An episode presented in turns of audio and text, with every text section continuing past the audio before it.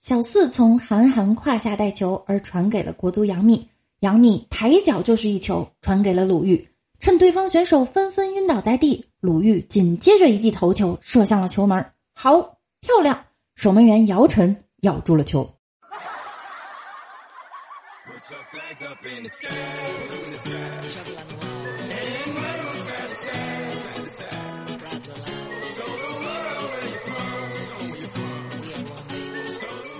期望了四年的世界杯还有几个小时就开始了。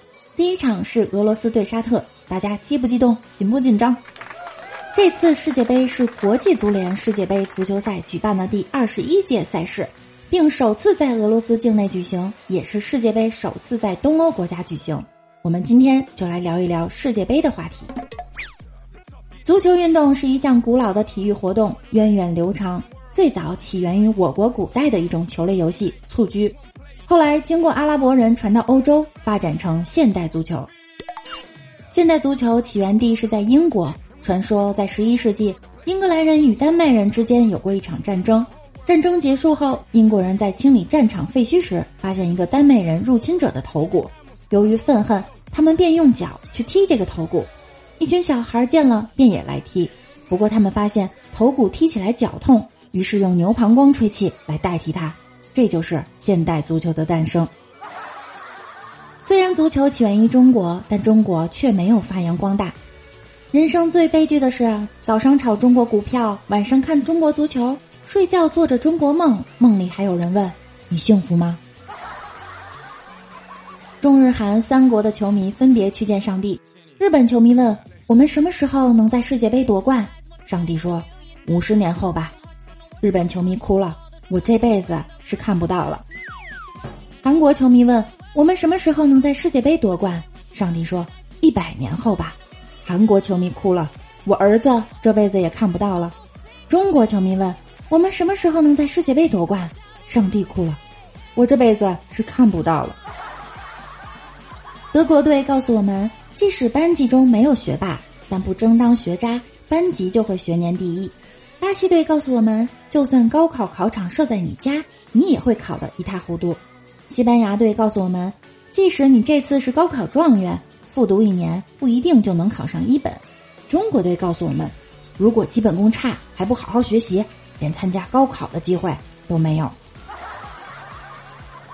一个的士司机说，如果找十几个二十岁左右的死刑犯，让他们练四年足球，然后他们踢世界杯，出线了就出狱。出不了，拉回来枪毙，中国足球一准上线。某足球解说员曾说，中国世界杯历史上总共才丢了九个球，上一届巴西两场就丢了十个。其实中国队想进世界杯非常容易，加入南极洲和企鹅争夺一个名额，那不就完了吗？世界杯马上开始了，为了能好好看球，李大脚去找老板请假。老板说：“我听其他同事说你不是球迷呀。”李大脚急忙道：“哎，您别听他们胡说，去年的世界杯我可是一场不落全看完了呀。”相对于李大脚，王美丽更是假球迷。上次和男朋友一起看世界杯，王美丽问：“是中超联赛吗？”“哎，世界杯。”那中国队在哪？跟你一样在看电视呢。为什么不上去啊？呃，国际足联不让。是因为钓鱼岛吗？嗯，因为水平不行。不是有姚明吗？亲爱的，呃，这是我的卡，你去买个包吧。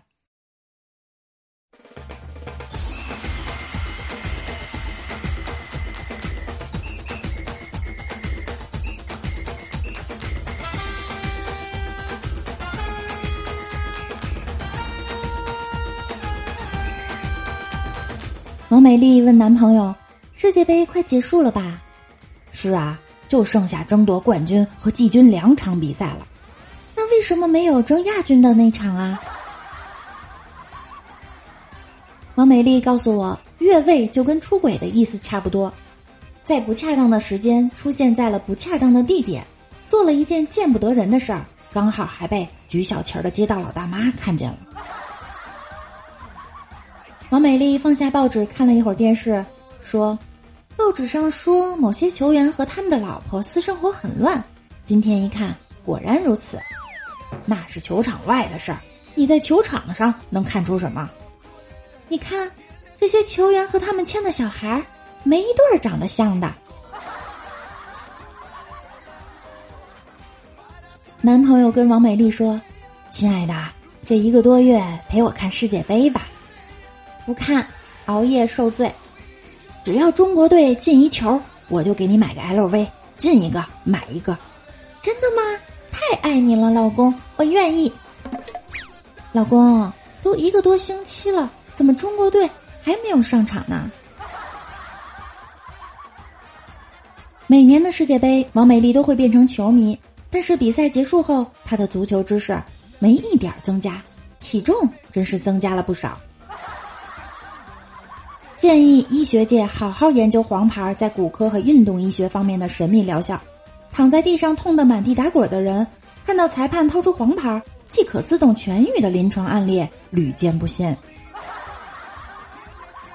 李大脚曾经给我分享了一个看世界杯的把妹技巧：找个球迷多的酒吧，选择靠近妹子的地方，等球赛开始就化身狂热球迷。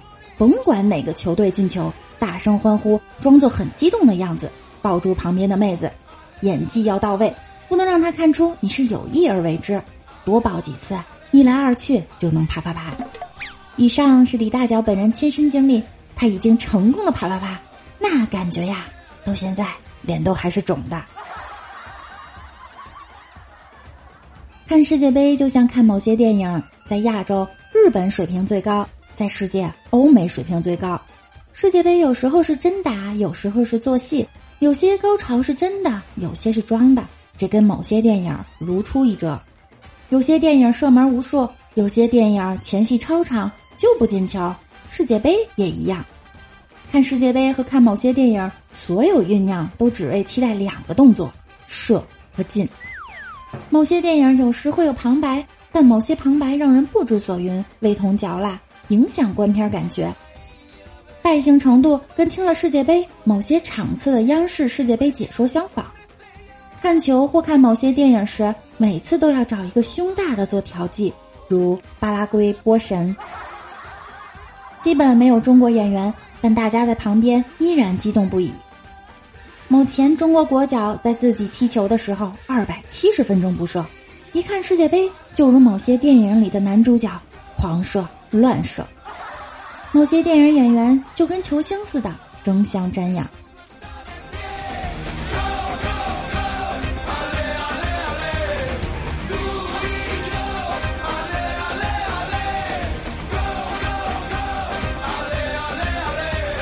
把世界杯和 NBA 总决赛安排在大学考试月，是欧美列强的又一场惊天阴谋，妄图借此提高大学生挂科率。打击一代人的自信心，阻碍中国的发展。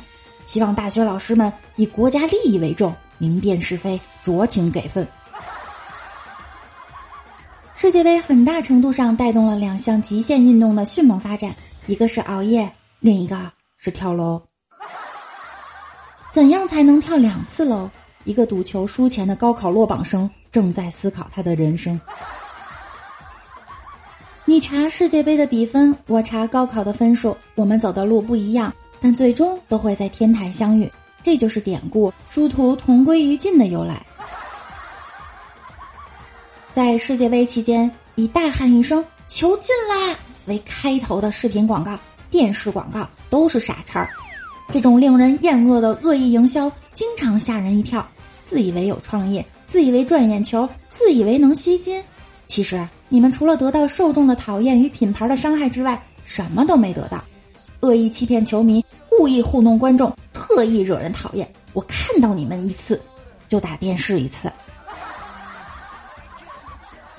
记得在上一届世界杯的时候，打开朋友圈，全是男人们昨晚通宵看球，或是大清早爬起来看球。事实证明，男人是可以半夜起来给宝宝喂奶的。大清早是可以起床给老婆买早餐的，应酬也是有办法可以早回家的，就看你是不是比比赛更重要。情感专家问一老农：“爱情和婚姻的区别是什么？”老农说：“很简单，你今天和他睡了，明天还想和他睡，这就是爱情；你今天和他睡了，明天还得和他睡，这就是婚姻。今天上班了，明天还想上，这是事业；今天上班了，明天还得上，这是职业；今天一块喝酒了，明天还想喝，这是朋友；今天一块喝酒了，明天还得喝，这是客户。”今天吃过，明天还想吃，这是美食；今天吃过，明天还得吃，这是饭。好了，六六也要去看开幕式了，准备好炸鸡和啤酒，我们一起 happy。感谢您的收听，让我们明天同一时间再会。喜欢我的可以在喜马拉雅主页搜索主播六六，关注我并订阅我的专辑万事屋。拜拜，我们明天见。